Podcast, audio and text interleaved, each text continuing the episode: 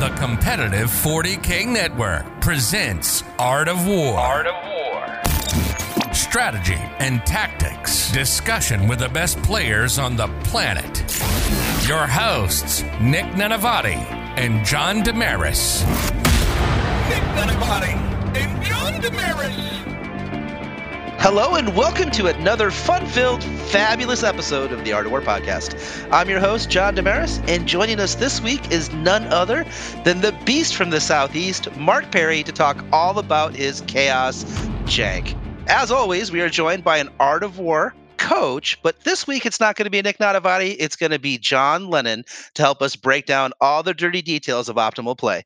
John, how are you doing? I am doing fantastic. I'm really excited to be here. Uh, Mark Perry's got some of the coolest and weirdest lists, and they deserve an episode to break down just what makes this jank tank work. I'm excited to be a part of it. Awesome. Mark, why don't you go ahead and tell everyone about some of your bona fides? You just recently won a tournament, is that right? Yeah, I just won a GT this past weekend at the DACACon down in, what is it, St. Petersburg, Florida. And uh, I brought the Jank Tank, Derp and Tank, uh, something like that. You know, so many combos. And I just totally messed up that cool idea that I had in my head. Darn. Anyway, I'm here. I'm ready to talk. None of us are professionals here. Uh, and this is the first episode, so nobody's paid for this, so we don't have to feel too bad about it. All right. So, uh, for those of you that are new, this is the Art of War podcast. This is episode one. Episode one, we typically call our strategy episode, where we talk about what's in the list, why it's in the list, other things Mark considered putting in the list. So you can think about it as the macro discussion or the overall top down view of how to play the list. In episode two, which is only available to patrons or through the Art of War 40k.com uh, subscription there, uh, we will get deep into the details of optimal play with the list, and we'll talk about individual matchups, a lot of the nuance in the list, and what you're trying to accomplish. You know, more on a you can think about it as a micro scale discussion. Okay, so let's get into our strategy discussion. Mark, why don't you go ahead and start talking a little bit about your list? Let's why don't you go through some of the things that are in it, and we'll start talking about it.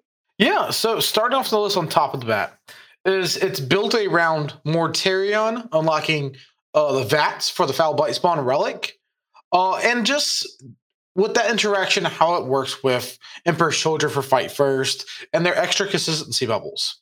So, leading the big thing is the big boy Morty himself.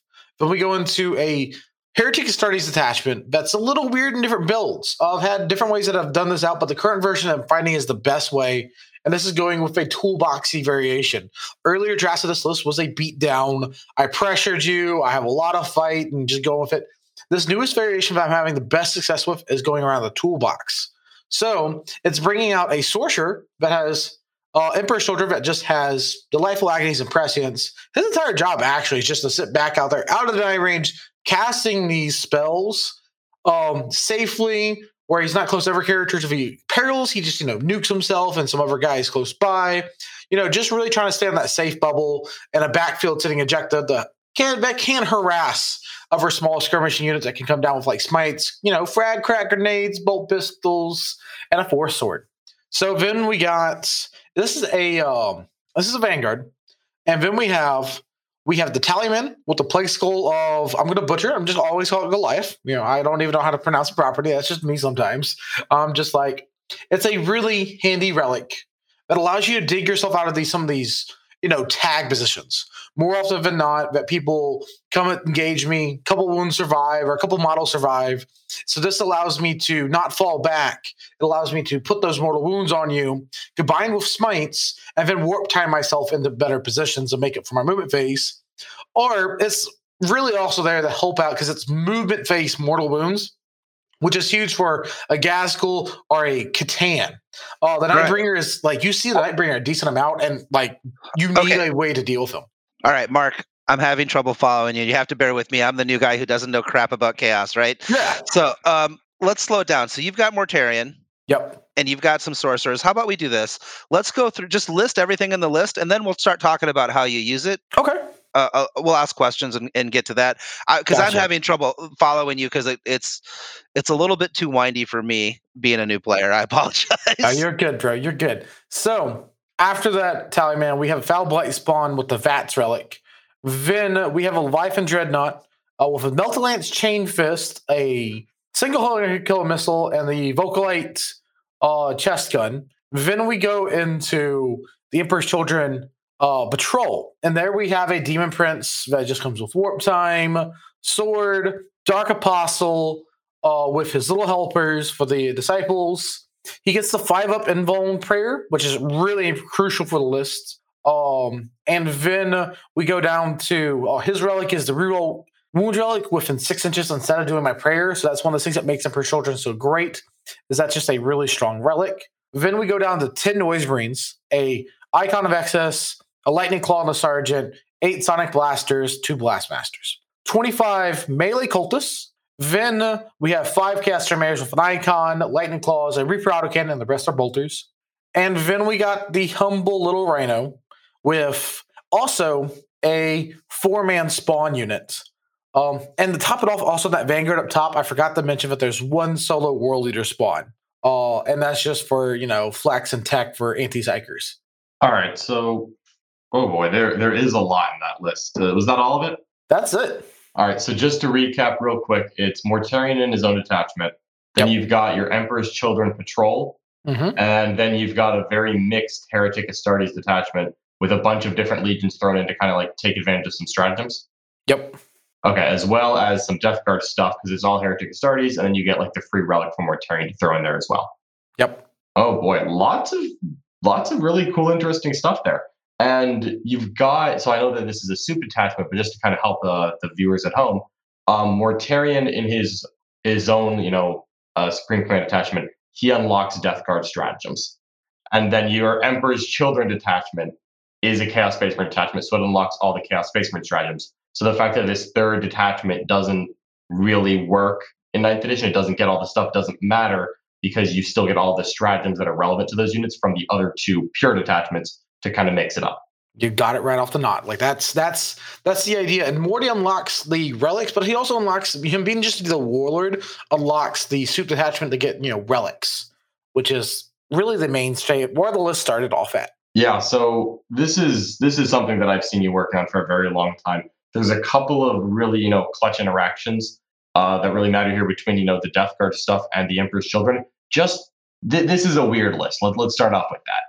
And I know it, and you know it, but it does work. I promise. There's a, there's a final result here where this thing is actually insanely powerful. What are those couple of key interactions, like with you know the stench vats, the foul blight spawn, and the uh, the Emperor's Children, that really makes this difficult for the opponent? So the real problem is its control in the fight phase. So if you're within six inches of the foul blight spawn, his that relic says specifically that you lose your fight first abilities, you lose your you never count as charging for any purposes. Okay. So the Emperor's children always fight first. So even when you charge me, let's say 30 orcs charge, you know, 10 noise rings, I'm still gonna swing first because you don't count as charging and I have fight first. If you come in with, say, Dark Eldar Witches, they have fight first and I have fight first, but you never count as charging, and I turn off your fight first, I'll still swing first because I have fight first up and I turned off your fight first before you could even tie my mine to, you know, contest it. Um, so that's the thing is it makes it where I can be out in the open and control the fight phase and control my opponent's ability to charge me with Terminators, even the even more Mortarion in a lot of cases. Uh, if it's they don't have fight first themselves or fight last. So it's adding all those. I have four layers of ways to control the fight phase through fight first. You don't count as charging. You lose your fight first, and the Foul Blightspawn still has that three inches range of choosing a unit, which sometimes I make sure that's really tight in there. So, and that model positioning to make sure that you can't get around that in key positions. So, even if you put fight last on me in that scenario that I just said, I still will swing first because they will cancel each other out with my fight first and your fight last. And then we just go back to natural game states. Okay, Oh. so so the Foul Blightspawn's got an, a relic that sounds quite powerful. So I'm understanding basically anybody that comes within six inches of that guy is gonna fight after you fight for the most part. Is Exactly. that pretty much how it goes down? Yep. Um, okay. Well, that that obviously is a powerful interaction, especially if you can move forward and get on to objectives, right? Where the the melee is going to happen. John, what do you think about that for just controlling the board and and scoring a lot on primary? Honestly, it's a it's a big pain in the butt. Uh, just because ninth edition has probably been more melee oriented than a lot of previous ones. And it's a really deadly combination where you, you can get. Uh, so I'll just say that we'll go into the details, but the Noise Marine units and the Emperor's Children are very good at dealing damage. And then how you interact with them gets a lot harder when you really can't charge them. Now, they're a decent shooting unit, so Overwatch is real. But then the fact that you cannot charge them without getting hit first, and they can potentially do a lot of damage in close combat, means you're very limited in what kinds of units you can actually send in there.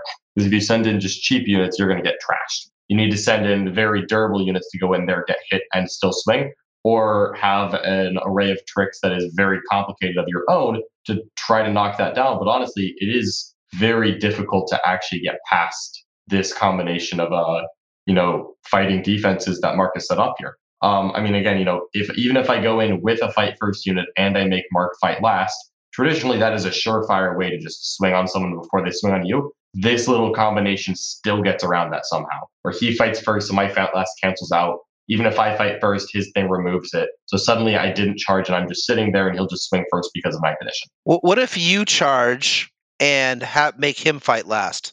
It still doesn't work because he automatically fights first as Emperor's Children.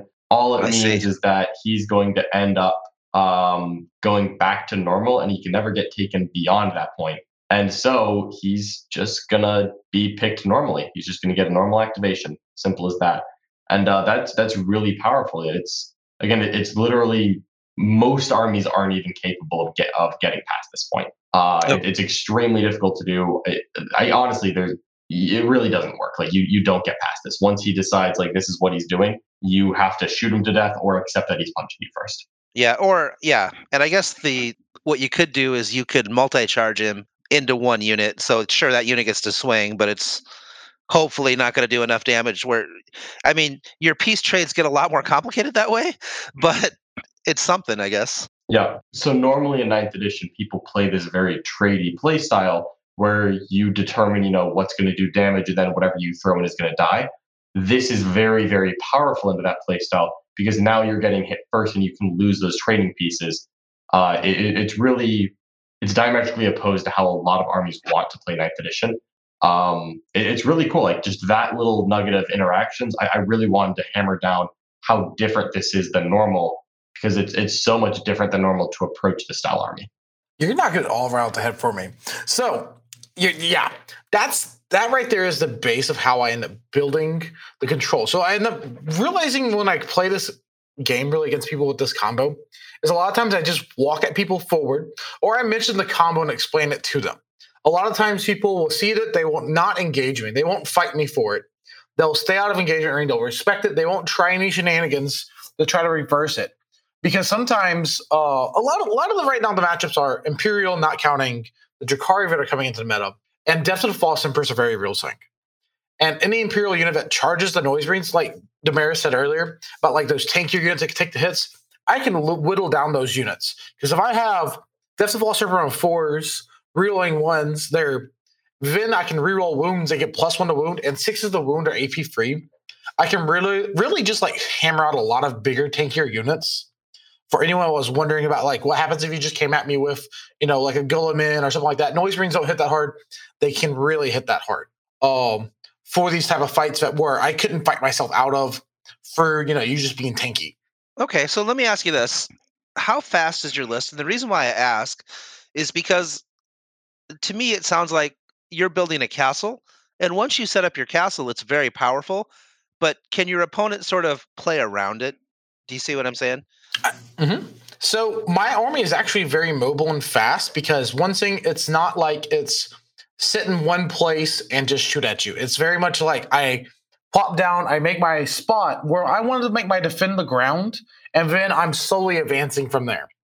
Um, or sometimes that position, that best position, is like right in the middle of the board where the noise marines threaten every single objective off off on the sides of the board or board edges where you know maybe my opponent's just trying to like board edge me. By being in that position, I, I end up more or less pushing with other units and making you have to deal with those units with the toolbox that I have. Why the noise marines will either move into position or Morty is making my opponent go into position. So really, sometimes I'm just mobile. I'm a very mobile castle. I am not no, uh, you know, I sit in one place, I don't go from there. Maybe the last couple turns, I run out forward. I'm constantly slowly pushing ground, or I'm at the spot where I where I need to be, and I'm never moving because it's middle of the board. It's a great spot to be. Uh, the Rhino adds extra mobility, warp time, the uh, just advancing with the army, being able to get it in that position in the mid board is not hard to do. Why still applying pressure? because one of the things is I like I don't I don't like to just shoot with the noise rings. I like to charge with them also, but they like to charge us things that come up right on top of me in the you know out in the open. You know they're trying to hold an objective, they're trying to sacrifice unit for domination, engage things like that nature. And the noise marines want to be able to shoot you twice, and then they want to also charge you because they're trying to maximize that damage and trying to get those up trades. Because I do have less units than you, and generally less models than most other people overall. So I want to get those up trades. So I'm now, never just sitting back. Okay. Now, do noise marines still do a ton of damage? Like, uh, can we walk through some of that? Because my my recollection is that they hit way above their weight class. Is that still true? Absolutely. So the noise marines for one CP gets plus one strength and damage on their guns. So that makes all their small arms fire from them. Strength five, AP zero, two damage. Um, and you're like, okay, that's not bad. They're double shooting, so it's practically like six shot or six shots a dude. Then uh, you have reroll wounds from your apostle, so you know those crucial turn that you're going in, and you're trying to do that crippling damage. Um, you're gonna have reroll wounds up. So plus one a wound from veterans of long war, that reroll wound makes it where you're wounding every single game at least on four is rerolling with a high volume of shots. Then uh, you're hitting on two rerolling because of prescience and the demon prince close by but then also the blast masters. The blast masters themselves make the units have that extra little bit of like just flex damage. It's amazing what the blast masters can do.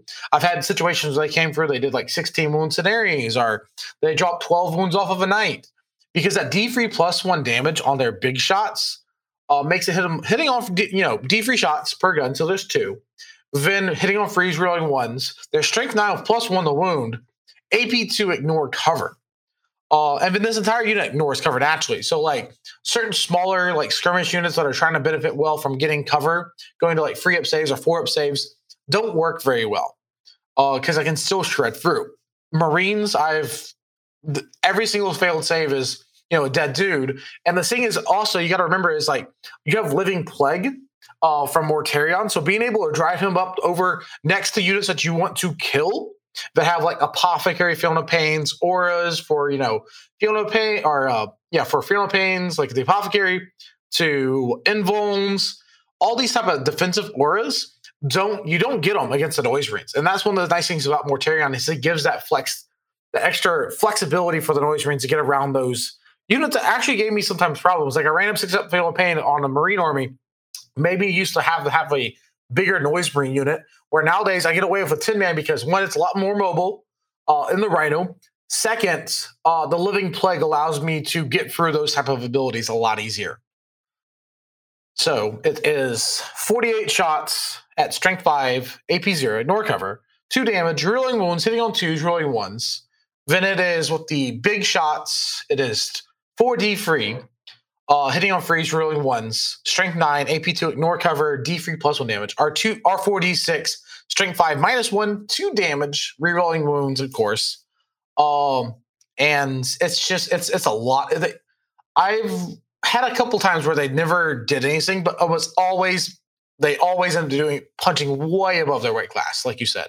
Yeah, that is just a ridiculous amount of damage coming out of that whole package right there honestly, it, it, you don't have to know exactly what that does to know that it's a lot. That's a lot more than anyone wants to be dealing with. Okay, so I do have to ask about a piece that kind of sticks out to me that I don't understand. Did you say you have a Leviathan Dread in this list? Absolutely. and he's lovely. so, the Leviathan in the build uh, ultimately acts as my second Terminator. This army originally kind of started off as a double Terminator Noise Marine Morty beatdown uh, strategy where it just pressured and pushed uh, when the time was right. And it went to the more the toolboxy. And the Leviathan brings one, he brings that extra melta because I don't have a lot of hot, like the noise marines are good at punching through tanks, but they're not casually good at punching tanks. They have to work to put the, you know, just really punch their uh, wait, punch their weight for like baby knights to bigger knights, and they really have to like focus fire and try to overkill to make sure that you know your opponent's not spiking free armor saves, things of that nature. So what the he brings is that melta lance at strength nine, what's really big. He can be prescience to hit on twos. The reroll wounds also affects him, but more importantly is that chain fist. The chain fist on him is flat six damage against vehicles, 2d3 damage against everything else. So like Custo Dreads to Other Death Guard, Knights, he punches all that stuff like really well, and he gives that really good like. It's it's weird to sit there and say that like he's he's hitting those units and he's not dying to them immediately because I can cast delightful agonies on him, and that gives him a five up feel no pain, a two up armor save, a five of bimble, and then he's minus one damage. So if you prescience him and he's strength 14, uh, minus four. So like he can, if you fail four saves against him, uh, and you're a giant knight, you're just dead. That's 24 damage. Um, so it's like those situations, or be able to punch out uh, Death Guard Terminators. He's 2d free damage on average. That's four minus one goes a free. That means every failed save on a Terminator is, you know, a dead Terminator. Um, so it's he's really there also sometimes act as bait for Mortarion. Sometimes people will look at him and say he's got to die, and he's tough enough that they actually have to commit to killing him. And then Mortarion gets warp timed up. Way goes he then he starts going and pulling his weight because they committed to trying to kill Leviathan. The Noise Marines and Morty then counter hit and sw- just you know picks up a lot. I put you under a lot of pressure, Vin.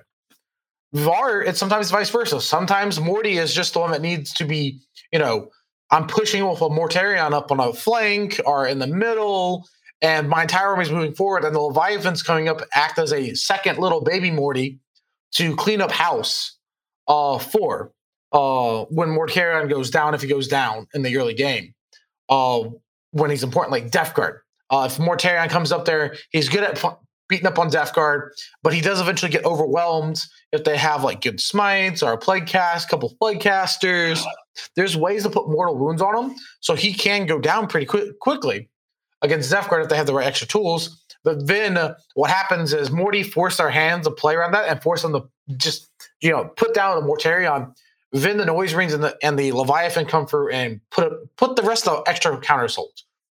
So more often than not, uh, the Morty is either the spear tip or he's being used as a slingshot uh, once the Leviathan is in position to be used as bait or as the second punch.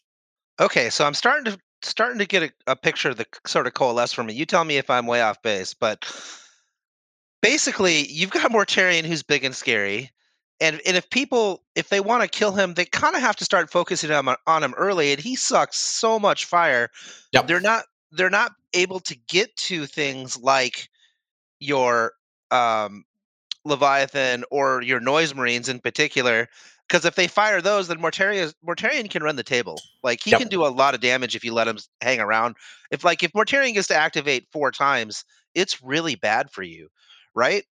So so you've got Mortarion running around, and then you've got these other things that are sort of coming in behind that don't get molested because Mortarion's there.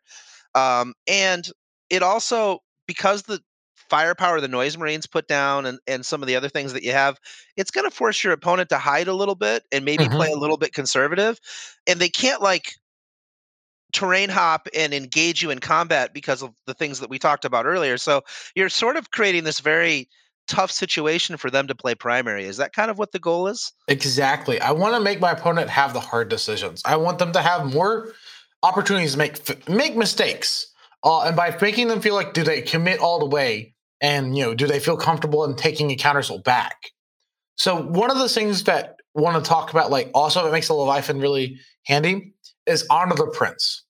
Uh, the stratagem is for Emperor's Children. You after you roll your charge roll, you spend one CP, change one of your dice rolls to a six.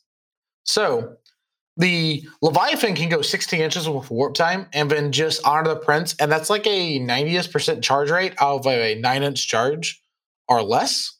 Um, so it gives that extra mobility where a you know slow tanky dread doesn't get in those spots. He doesn't, you know, he's not fast enough. Um, and allows him to get in those little tanky, you know, those little alleyways where like maybe a character's exposed, a key tank, you know, some extra units.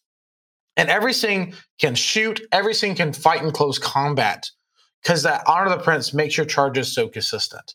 I just have this vision of this Leviathan running across the field and killing two Manticores. What do you think about that, John?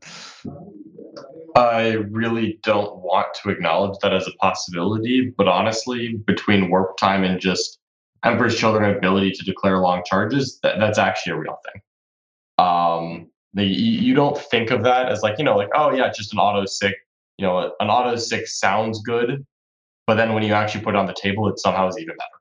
Because yeah. um, it, it's basically replaced the lowest dice on a charge roll with a six, which again, you know, you think, okay, so he has one six, he just needs a three up well, yeah, but he needs a three up on one dice to make a nine inch charge. Yeah. So this comes in with those Terminators, or, you know, a nine inch charge is usually something that I, I, look at as like safe for my opponent to not risk the game on it.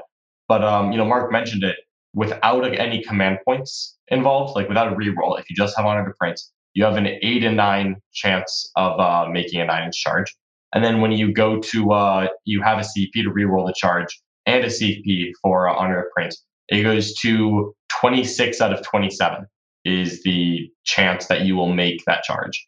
And, you know, a 10 inch charge is still like, if you have a, a CP reroll, is still very likely. You know, it's a 75% chance if you don't have a CP reroll, and it goes to like a 15 out of 16 if you do.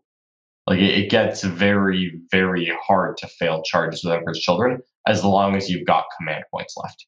Exactly. Like the eight inch charges, you're guaranteed to make them because you're going to roll one and you can turn that dice into a six. And all you got to do is get within one. So anything of an eight inch charge or better is auto guaranteed if as long as I make sure that you know, I discipline myself on the CP. Yeah. Uh, well, a, a, seven inch charge, right? Because a, a, one and a six. A one and a six a seven. But if you only have to get within, you know, if you're eight inches away. Okay. That's yeah. so if you're less than if, eight. Yeah. yeah. If you're exactly eight or less, it's guaranteed. Within the nines, there's some chances there. But it also makes like getting around forests a lot easier because at that point you're, you know, if your opponent's using minus two or ways to, you know, so really kind of slow you down. Uh, it makes you know if you roll a five or a six uh, on your dice, you're guaranteed those charges. With a CP reroll, you have four chances to roll a five or a six if it's that crucial. You know, if you really have to go for this because it's that important because commonly in late game, you run into these positions where a 11 inch charge, you know, you, you know, that's a low, you know, that's just you're trying to make it work, and you know, it's not very real.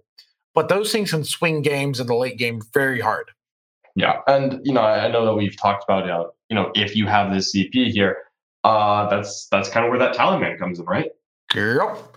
So Tallyman allows me to farm up so much CP early. Like he is such a easy to splash character in every chaos list. Like if you have a way to splash him in without interrupting your combos, I think you should be splashing him in. Um, also him playing that you know that plague skull. Uh, that's a great utility relic. So it gives him two roles there, other than just giving you CP. He's a character that can raise banners. He can even use the screen in the backfield if you don't have to worry about indirects. And he's just hiding behind terrain then like there's just a lot of flexibility for there. And that extra CP, that's on average four extra CP, I believe, across the game, uh, allows me to allows my list. It starts off at six. It allows it to function off as it has 15.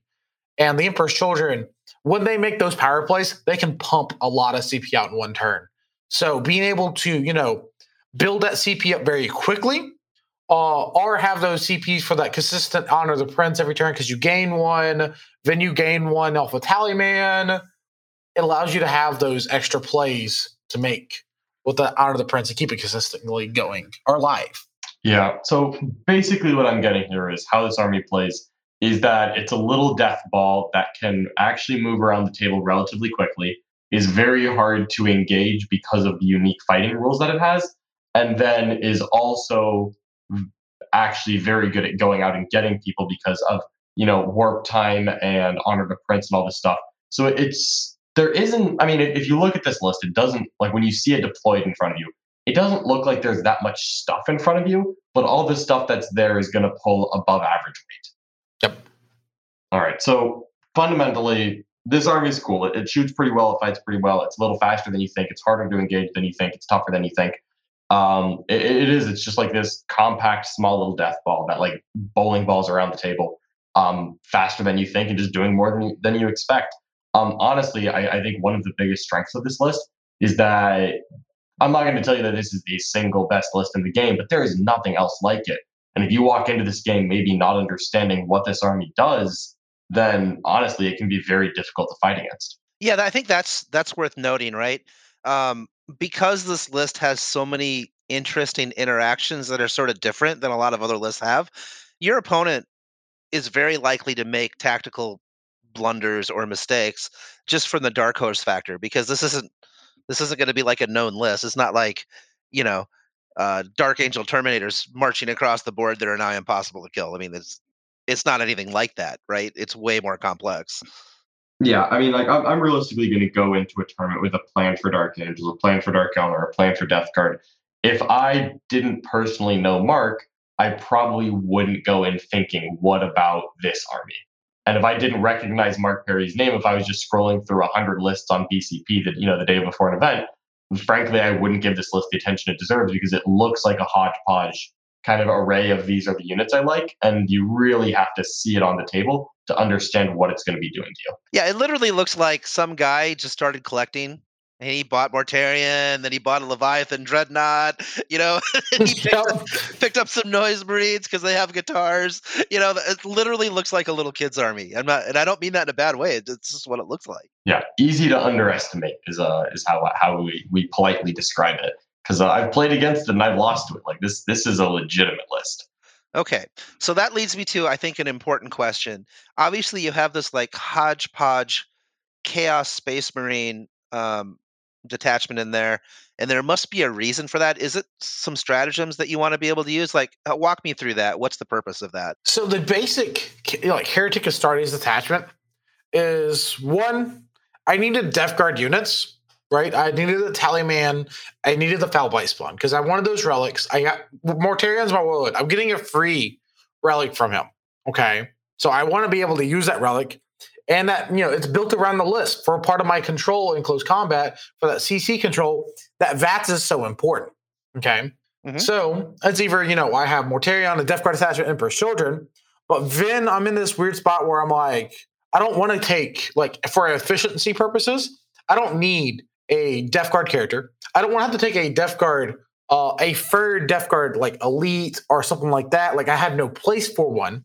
I'm not mid maxing it efficiently if it's just Death Guard because like I don't need a caster. The troops are expensive. Like if I have to get a plague marine unit that's really kind of chunky, I don't need a never cultist unit. I really don't want.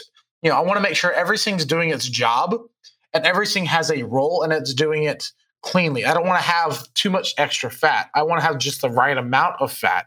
Um, so that's really kind of where that attachment is. It brings that extra world eaters, one spawn in there for one sometimes stack them out for engage, domination, screening, uh, without making you know committal you know committal plays with true units that I have, or um, he also allows me to constantly like push with my army and have that anti psyker ability that can be really crucial in like a chaos mirror match.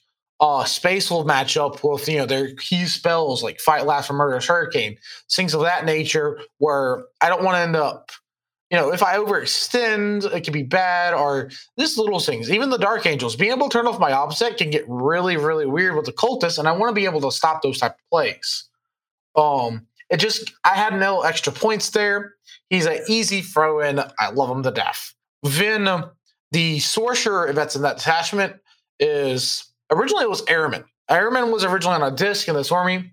Uh, in this attachment, but I felt that Ahriman was one, he was my warp time caster, and he was pushing so much forward that like my second two spells, such as prescience and only debauch strength, were always in the die range. And I hated having those two in the die range because the prescience is really important for the noise marines or Leviathan and their crucial turns that they need to make plays.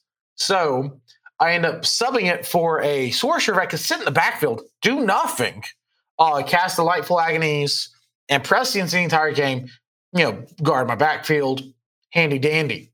And then the Demon Prince allows me to push with that warp time. So I end up splitting Ahriman into two different dudes with some extra effort points here and there to spend. and that's really just the flex of that you know that attachment is I have everything that aren't in that attachment is what is needed in the list. It's a crucial part of the list or in the toolbox. It's not no extra units that I don't know what to do with these extra couple points. I have this unit here. No, everything's been min maxed to the best abilities that I can get it to. So you would say the list is tight. Like- exactly. Yep. All right. So here's my question for you. Since we've um obviously you've been working on di- different versions of the Emperor's Children list for a while. You know, you've gone through a lot of different versions. Um, what was some stuff that almost made the cut but isn't quite here? Um, this is a really, you know, this is a well-tested list. This is a, a, a final product, so to speak.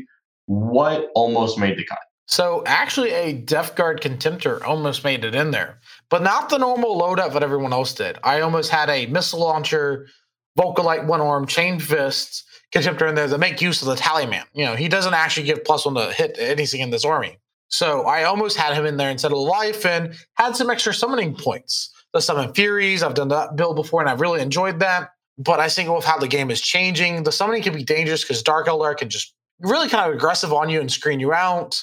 But also, um, I just felt like I'm like, I didn't need this one or extra two units always. I wanted the extra durability that the Leviathan brought me. So I came down to that conclusion because they, their points was like 60 to 70 points off. Also, the Leviathan Dread is a great why we stand if I use it defensively with a Mortarion. If I know I'm fighting someone that can't just kill them unless I push into you. So I can hold back with them and make you have to come towards me. And then the noise marines can counter counter punch you. And been following up with the two actual guys afterwards, the two big boys. Um, I had that. Then we had almost had a Maulerfiend in here, hilariously, uh, because of Emperor's Children. That same thing with that talk about that consistency of that charge, making use of Demon Forge. He's relatively cheap and he has lashes, so that's not bad. Um, then we had Emperor Children, you know, Contemptor to be thought about because the reroll wounds with all the Volkite guns are very, very nice. Um, I've had a couple other things where I've also summoned like Solo Beast of Nurgle.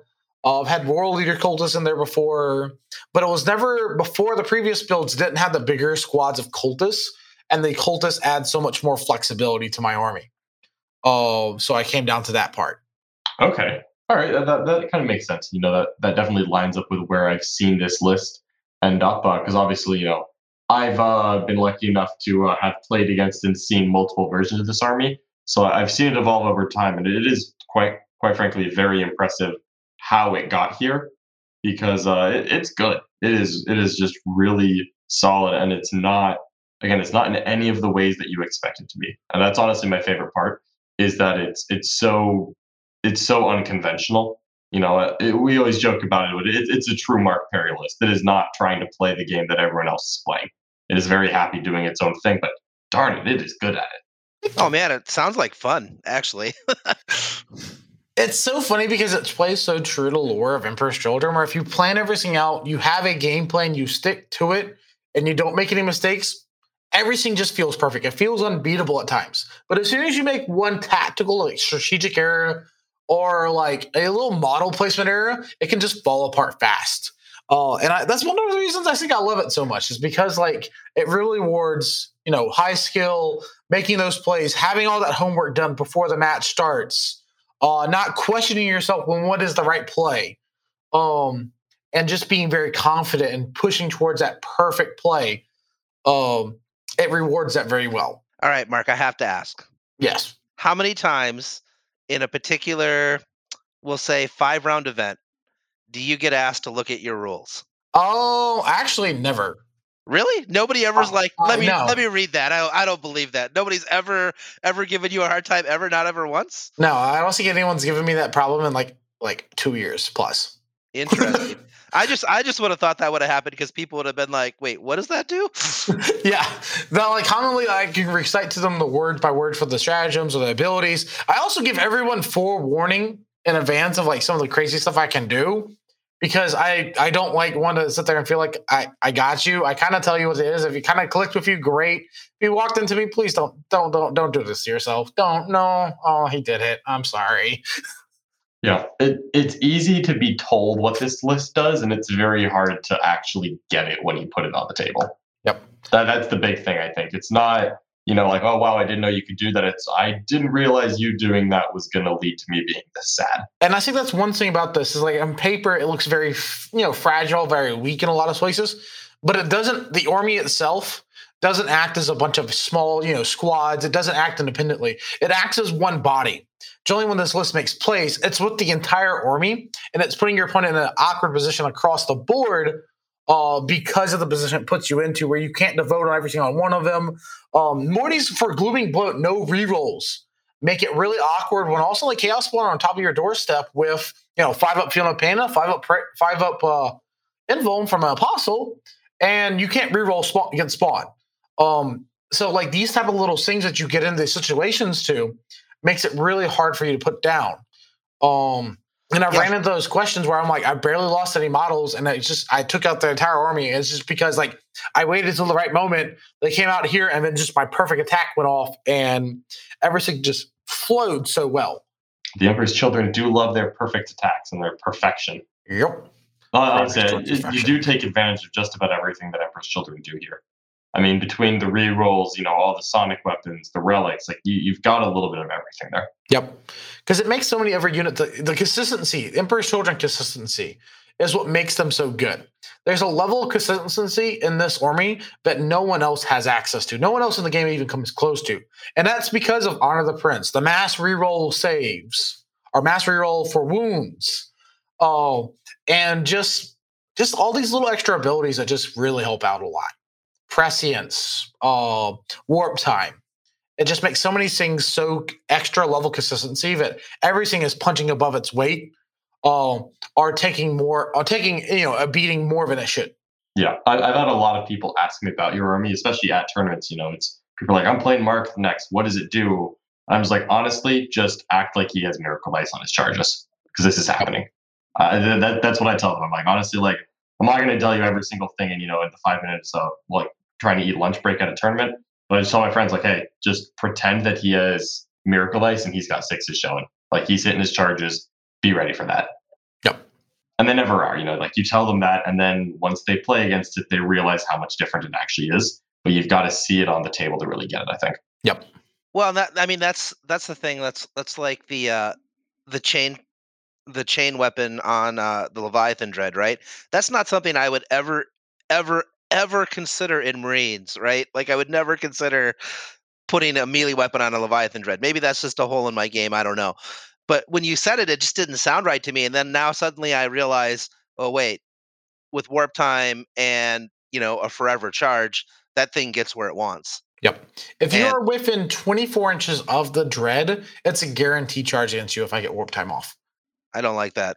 Yeah. you know, and remember what he said about, you know, four wounds killing a knight. Like yep, now yeah. think like, okay, I have to play my knight army without getting within 24 inches of the dreadnought that's in the middle of his army. Yep. You know, you know that brings up another thing too. Uh, and not that you would do this very often, but the threat of that guy just coming in, like it's going to force people off their deployment line. Mm-hmm. And also, one thing to talk about that's not been talked about yet is the redeployment uh, stratagem for Emperor's Children.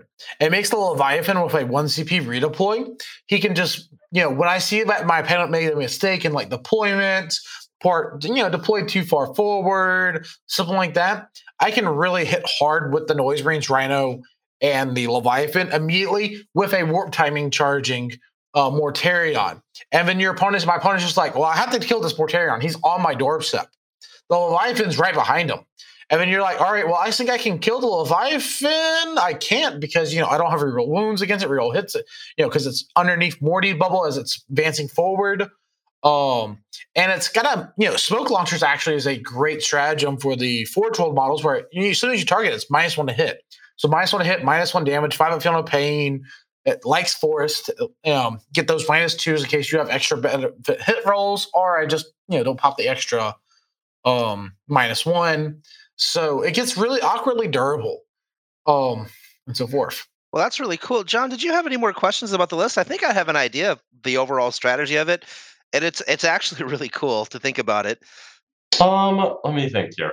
Um, I mean, I've I've I've been lucky enough to see this list across all of its evolutions, so I kind of get what it does.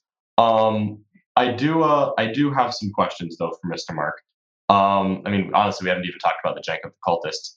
But really, though, what are the are there any archetypes that you think are ones that you struggle with? Is there any sole piece of the list that you really like, like really rely on? Because like my thought process is you've got a lot of different buffs to make all of your your units do their thing, and then quite frankly, like it's all a little bit harder to kill than you expect but still it sometimes just dies. Like sometimes you don't reroll anything into Mortarion, but it's fine because you just kind of roll well on the save on the wounds. And then well, four ups are four ups. Sometimes Mortarion just dies a little faster than you want. Like how much does this list rely on any single element like Mortarion or the the Noise Marine unit?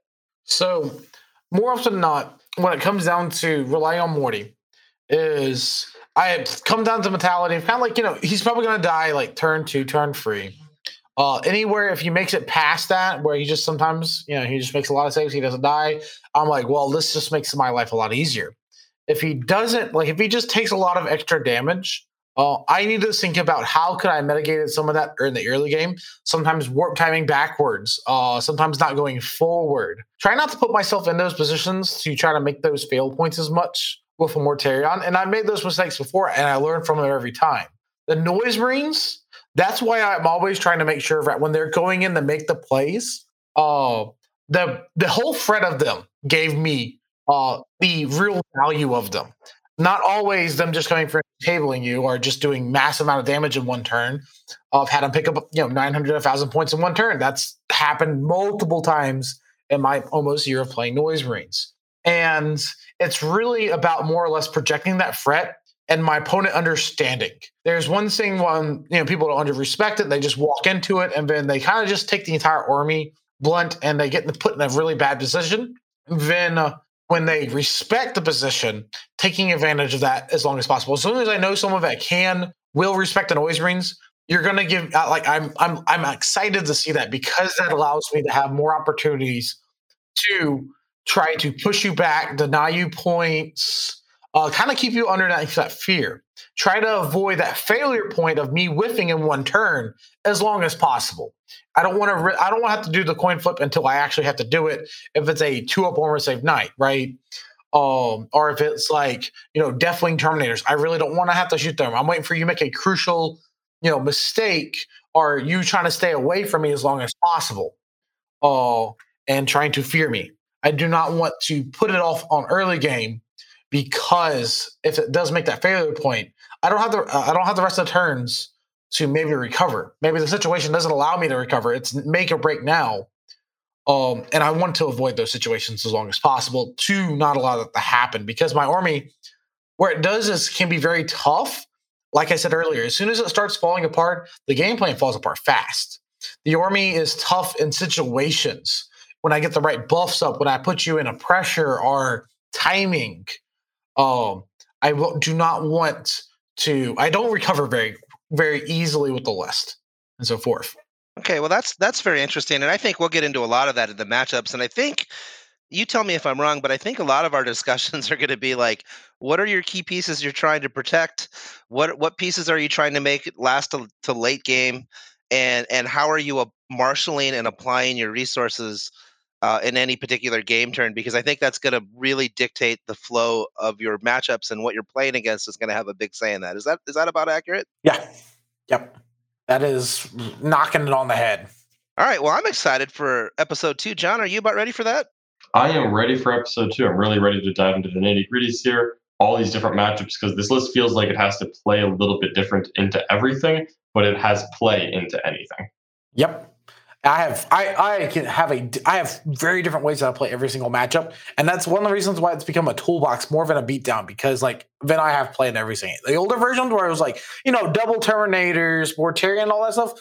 Sometimes I ran in a situation where punching it did not get me out, and they could just continue to advance on me.